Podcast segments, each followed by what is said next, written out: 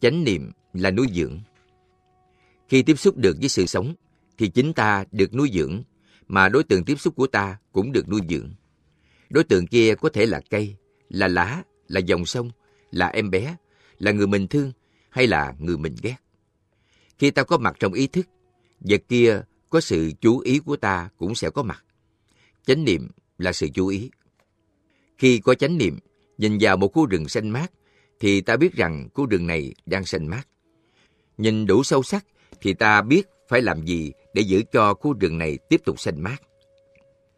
Có những khu rừng bắt đầu chết vì các độc tố con người tạo ra. Nếu khu rừng đang vàng úa, thì ta biết rằng phải làm gì để khu rừng có thể tươi mát trở lại. Vì vậy, sự có mặt của chánh niệm sẽ đem tới niềm an ủi và cách trị liệu cho đối tượng. Đối tượng của chánh niệm có thể là một người hay một sự vật. Người kia đang sầu héo, đang buồn bã, đang nhức nhối. Mà nếu có mặt, có chánh niệm, thì chúng ta sẽ nhìn thấy rõ tình trạng sầu héo và buồn khổ ấy. Và chánh niệm có thể giúp chúng ta biết nói gì, làm gì, hay không nói gì, không làm gì, cho người đó bớt khổ và trở nên tươi tỉnh lại. Nếu người đó đang sống bình thường, không sầu khổ, không bệnh tật, mà chúng ta có mặt với chánh niệm, thì người đó có thể có hạnh phúc. Sống mà không được người thân ở chung quanh chú ý thì khổ. Người sống bên ta có thể khổ vì ta bận biểu quá, lo nhiều công việc quá, và vì vậy không còn thì giờ cho người ấy. Ta không đủ chánh niệm để nuôi dưỡng và ôm lấy người trong tình thương ta. Ta không cần ôm bằng hai cái cánh tay. Ta phải biết ôm người thân bằng năng lượng chánh niệm của mình. Tôi biết anh có đó. Tôi không quên sự có mặt của anh. Tôi biết em có mặt đó. Đó là một món ăn rất bổ dưỡng để nuôi nấng người kia. Thiếu sự chú ý của những người mình thương thì mình chết mòn. Tưởng tượng một ông đang lái xe đi cùng vợ. Ông đang suy nghĩ về chuyện này, chuyện khác, hay đang hát, đang ngâm nga một bài thơ. Nhưng mà ông hoàn toàn không để ý tới người đàn bà đang ngồi bên mình. Có thể ông ta cảm thấy người này mình đã biết hết rồi, từ thân tới tâm. Không có gì gọi là mới lạ nơi con người này nữa. Bởi vậy, ông chú ý tới những thứ khác. Người đàn bà ngồi bên cạnh, bà sẽ cảm thấy mình bị loại ra ngoài tâm ý của chồng. Ông ta đang nghĩ tới chuyện làm ăn, buôn bán, chuyện này chuyện khác, và ông ta không muốn nghĩ tới mình. Người đàn bà sẽ chết dần mòn trong sầu héo và tuổi hận. Nhưng chúng ta biết, trong người đàn bà đó có đủ những niềm vui, những hạnh phúc, những khả năng chưa khai mở. Trong con người nào cũng có những hạt giống như vậy. Cha mẹ có thể đã không giúp con phát triển những hạt giống của hạnh phúc, của tài năng. Thầy bạn cũng chưa giúp được. cả ông chồng ngồi một bên cũng không giúp được. Ngồi trên xe hơi, người vợ đó thấy mình hoàn toàn bị lãng quên. Chánh niệm có thể mang lại niềm vui, như chất bổ dưỡng có thể tưới tẩm cho tâm hồn những người đang sầu héo. Phép lạ thứ ba của chánh niệm là nuôi dưỡng chính những đối tượng của chánh niệm. Nếu đối tượng là dòng sông, thì chánh niệm giúp nuôi dưỡng và bảo vệ dòng sông. Nếu đối tượng là khu rừng, thì nó nuôi dưỡng và bảo vệ khu rừng. Nếu đối tượng đó là một em bé, thì nó nuôi dưỡng và bảo vệ em bé. Vì vậy, chánh niệm là gốc của tình thương. Nếu không có chánh niệm, thì anh không thể thực sự thương. Chị không thể thực sự thương. Nếu không có sự chú ý, thì không có tình thương đích thực. Một người có thể gần gũi người khác vì thuận tiện hoặc vì nhu cầu, những nhu cầu tâm lý, sinh lý hay những nhu cầu xã hội. Đó không phải là tình thương. Tình thương đích thực là sự có mặt của chánh niệm, vì chánh niệm có tính cách nuôi dưỡng. Năm 1964, tôi làm một bài thơ đề là Dòng tay nhận thức. Bài này có chủ đề là đôi ta.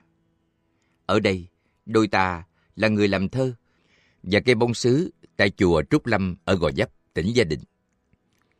Sáng đó tôi dậy rất sớm, không ngủ được. Tôi ngồi dậy đi ra cửa sổ. Ngoài cửa sổ tối đen, cái thất của tôi do thầy cháu Toàn làm, nền bằng đất. Nền đất nên đi hai chân không rất mát. Đi từ giường ngủ tới cửa sổ, tôi bước trên mặt đất mười mấy bước thì tự nhiên thấy trong người rất tỉnh táo. Chuông ngân một đêm dài không ngủ. Hai bàn chân không tì tay cửa sổ. Tôi đợi giường cây qua lá hiện hình, ánh sáng chưa về. Nhưng trong lòng đêm thâu tôi biết em còn đó. Em ở đây là cây bông sứ trước cửa sổ. Ở phần sau, bài thơ lại có câu. Tôi biết là em còn đó vì tôi còn đây. Hãy có chủ thể, tức là có đối tượng. Có đối tượng là có chủ thể. Khi có chánh niệm, ta thấy được sự có mặt của cả hai. Tôi biết là em còn đó, vì tôi còn đây. Có nghĩa là tôi biết rằng sự sống có mặt ở đó, vì tôi biết tôi có mặt ở đây. Nhờ tôi có mặt thực sự, cho nên em có mặt. Em tức là sự sống. Khi nhìn một người hay nhìn mặt trăng, nếu ta nói, ta biết ngươi có đó, thì đồng thời ta xác nhận sự có mặt của chính ta. Chánh niệm không phải chỉ nuôi dưỡng đối tượng, mà cũng để nuôi dưỡng chính mình. Thiền sư thấy được qua đạo, không những làm qua đạo rạng rỡ, mà còn làm cho người nhìn qua rạng rỡ. Nhìn qua đạo không có chánh niệm, thì qua không rạng rỡ được. Không có cái gì rạng rỡ nếu không có chánh niệm. Có cũng như không vậy thôi. Trong đời sống hàng ngày, ta phải nhìn như thế nào, tiếp xúc như thế nào, nói như thế nào, sống như thế nào để có thể nói. Không phải bằng lời mà bằng sự sống rằng ta biết người có đó. Darling, I know you are there. Anh ơi, tôi biết anh có đó. Tôi rất trân quý sự có mặt của anh. Chị ơi, em biết chị có đó và em rất trân quý sự có mặt của chị. Trong đời sống thường ngày chúng ta ít nói như vậy. Chúng ta ít sống như vậy. Đến khi người kia chết hoặc bị tai nạn thì chúng ta khóc lóc. Chúng ta chỉ có khả năng khóc mà thôi. Còn trước đó, chúng ta không có khả năng chia sẻ hạnh phúc. Tất cả mọi vật đều vô thường. Mặt trăng kia cũng có thể sẽ tan dở một ngày nào đó. Người mình đang sống chung, có thể ngày mai không còn nữa. Và chính bản thân mình chưa chắc đã còn có mặt bên người đó ngày mai. Phải tinh tấn hôm nay, kẻo ngày mai không kịp. Chánh niệm giúp chúng ta sống một cách sâu sắc, đích thực ngay trong giờ phút hiện tại, để ngày mai ta không phải tiếc nuối. Tập bông hồng cài áo là một bài thực tập chánh niệm mà đối tượng của thực tập là bà mẹ của mình. Đối với mẹ, ta thực tập như vậy, mà đối với con, ta cũng thực tập như vậy. Sự thực tập rất đơn giản, rất thực tế. Vậy chánh niệm là năng lượng làm cho ta có mặt, làm cho vật kia hay người kia có mặt và nuôi dưỡng đối tượng kia, đồng thời nuôi dưỡng mình. Chánh niệm làm dơi đau khổ. Phép lạ thứ tư là nếu người kia đang chịu đựng khổ đau, chánh niệm sẽ có năng lượng làm cho dơi nỗi khổ của người. Khổ trong cô đơn, không ai biết tới, không ai để ý tới, thì ta khổ thêm rất nhiều. Nhưng khi có một người thấy được nỗi khổ của mình, có thể ngồi với mình, mang chánh niệm ôm lấy niềm đau của mình và biết khiến tặng cho mình sự có mặt của người đó, thì nỗi khổ của ta dời bớt đi nhiều. Vì vậy, thực tập chánh niệm bên người đang đau khổ cũng là một phương pháp thực tập lòng từ bi. Tôi biết anh đang khổ, cho nên tôi đang ngồi đây với anh. Tôi đang có mặt đích thực bên anh. Điều này có thể nói ra bằng cách nhìn, cách nói, bằng cử chỉ của ta. Nếu ta ngồi gần bên người ấy, mà ý nghĩ đặt ở chỗ khác, nói chuyện này, chuyện nọ, thì ta không biểu hiện được sự có mặt của ta. Sự có mặt đích thực nâng đỡ người ấy và giúp nỗi khổ, niềm đau của người ấy nhẹ đi. Đó là tình thương đích thực. Nếu không có chánh niệm, thì không có thứ tình thương đó. Nếu chánh niệm yếu, thì tình thương cũng không đủ giúp người bớt khổ. Chúng ta biết người đang lìa đời rất cần sự có mặt rất vững chãi của một hay nhiều người thân bên cạnh. Trong giờ phút lâm chung, người ta có thể bị sự sợ hãi và cô đơn làm cho đau khổ thêm cả ngàn lần. Nhưng nếu người đang chết thấy được sự có mặt của một người hiểu mình, đang ở đó thực sự với mình, thì sẽ cảm thấy vững chãi trở lại, cảm thấy được nâng đỡ, được an ủi và sẽ ra đi một cách nhẹ nhàng. Tất cả những điều này có thể học được ở trong kinh điển Đạo Bụt. Bụt đã dạy ta hộ niệm cho người lâm chung như thế nào. Các thầy lớn như thầy Sa Lợi Phất, thầy A Nan, vân vân đều đã thực tập. Người tu phải biết thực tập hàng ngày để khi cần thì thể hiện sự có mặt vững chãi và đích thực của mình trong những giờ phút nguy nan đó. Phép lạ là làm cho người sắp lìa đời cảm thấy vững tâm, cảm thấy được an ủi. Họ sẽ thấy các nỗi khổ đau, lo lắng và sợ hãi vơi đi, nhờ sự có mặt đích thực của mình. Sự có mặt đích thực đó được tạo nên bằng chánh niệm. Đó là một chân ngôn có hiệu nghiệm rõ ràng. Những câu chân ngôn chỉ có thể hiệu nghiệm khi thân, khẩu, ý của mình hợp nhất. Nghĩa là khi ta có chánh niệm vững chãi. Giáo lý của Mật Tông là khi thân, khẩu và ý hợp nhất thì người ta có định lực rất mạnh. Định lực mạnh làm cho chân ngôn có hiệu nghiệm. Chánh niệm để quán chiếu. Công năng thứ năm của chánh niệm là nhìn sâu. Chữ quán trong quán tự tại, quán thế âm, hay là thiền quán, chỉ quán, có nghĩa là nhìn sâu. Thiết lập chánh niệm và duy trì chánh niệm trên một đối tượng thì ta sẽ có thể nhìn sâu vào đối tượng, nhìn sâu vào bông hoa hay nhìn sâu vào tình trạng của một người. Đối tượng của sự quán chiếu của ta, ta sẽ thấy được bản chất của những mầu nhiệm và những khổ đau trong ấy. Đó là quán. Vipassana. Phiên âm của tiếng Hán Việt là Tamma Thiền Na. Bốn công năng trên, bốn tác động trên là giai đoạn chỉ. Chữ chỉ ở đây có nghĩa là làm ngưng tụ lại. Samatha. Chánh niệm làm cho mình ngưng lại, tụ vào một điểm. Ekagata là nhất điểm tụ, tức là đem năng lượng của chánh niệm quy tụ vào một đối tượng duy nhất. Ngưng tụ rồi, có một năng lượng mạnh mẽ, ta có thể nhìn sâu và nhìn kỹ, đó gọi là quán. Nói như trên không có nghĩa là đến tác động thứ năm, ta mới có quán, mới nhìn sâu. Ban đầu phép lạ của sự có mặt đã là nhìn sâu rồi. Công nhận sự có mặt của kẻ kia, nuôi dưỡng và làm dơi nỗi khổ đau, cũng đã là bắt đầu có quán. Hệ có chỉ là có quán. Và chỉ càng mạnh thì quán càng sâu.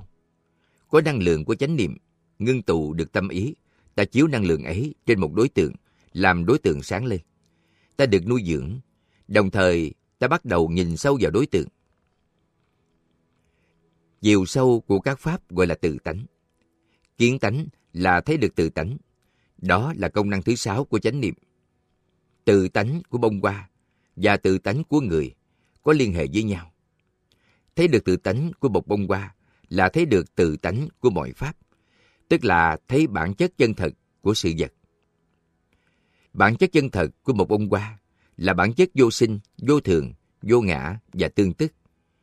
Ta thấy thật, chứ không phải chỉ thấy qua những danh từ này. Nhìn sâu cũng có nghĩa là lắng nghe. Quán thế âm, chữ quán còn có nghĩa là lắng nghe. Ta quán bằng con mắt mà cũng có thể quán bằng lỗ tai. Người học dược thì phải quán cả hương và cả vị nữa.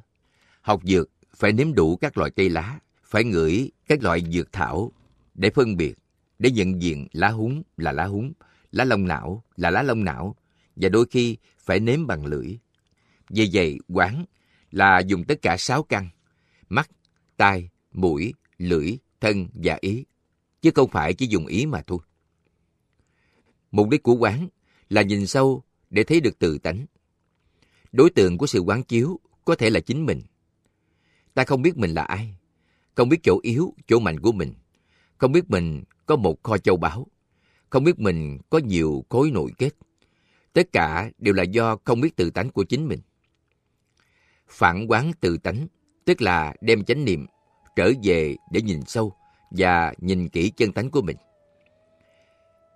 Khi đi xem hát, ta từng thấy người ta chiếu một chùm ánh sáng và một nhân vật trên sân khấu.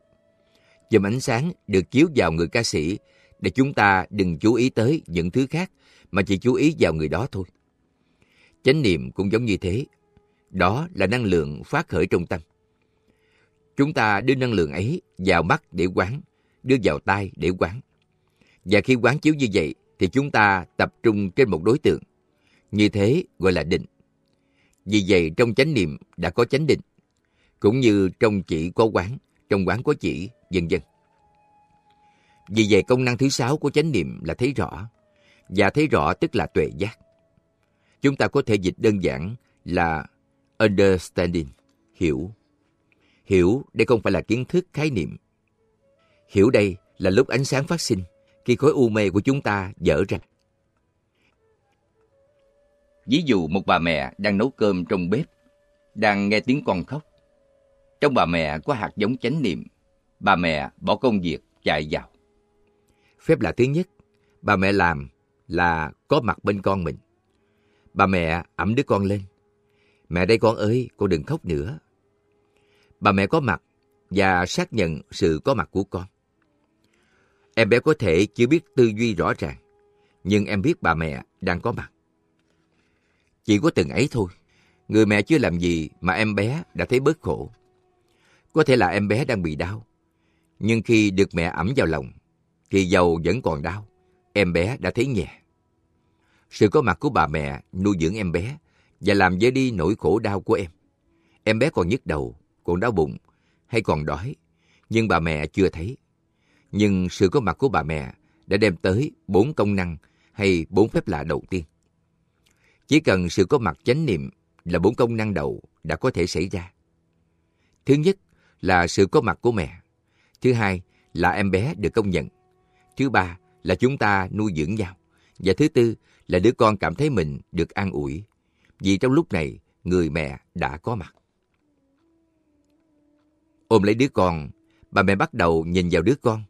Nhìn kỹ xem tại sao nó khóc. Và bà mẹ tìm ra nguyên do làm em bé khóc. Cái đầu bé nóng, hoặc em bé đói, hoặc là cái tả được quấn chặt quá. Công năng thứ năm là nhìn sâu, nhìn kỹ. Diễn trình ấy là tiếp xúc với khổ đế để tìm ra tập đế. Mà thấy được tập đế rồi, thấy được nguyên do của khổ đau rồi, thì bà mẹ có thể giúp em bé một cách dễ dàng. Nếu nó đói, thì bà cho nó ăn. Nếu nó nóng, thì bà cởi bớt cho nó cái áo. Nếu cái tả chặt quá, thì bà nới ra. Tất cả đều được thực hiện dễ dàng một khi có hiểu biết, tức là có tuệ giác. Trong đạo Bụt, tuệ giác là yếu tố giải phóng cho mình. Sự cứu độ trong đạo Bụt là sự cứu độ bằng tuệ giác, chứ không phải bằng ân huệ của một đấng thiên liêng.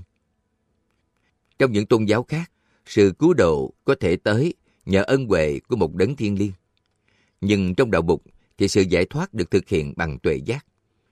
Mà sở dĩ tuệ giác có được là nhờ công phu thiền quán. Tuệ giác đó không phải từ ngoài tới, mà vốn có hạt giống trong ta. Các vị Bụt và các vị Bồ Tát trong ba đời và tăng thân mười phương có thể giúp mình chạm tới hạt giống tuệ giác ấy, làm cho nó lớn lên và nở qua. Đó là giải thoát.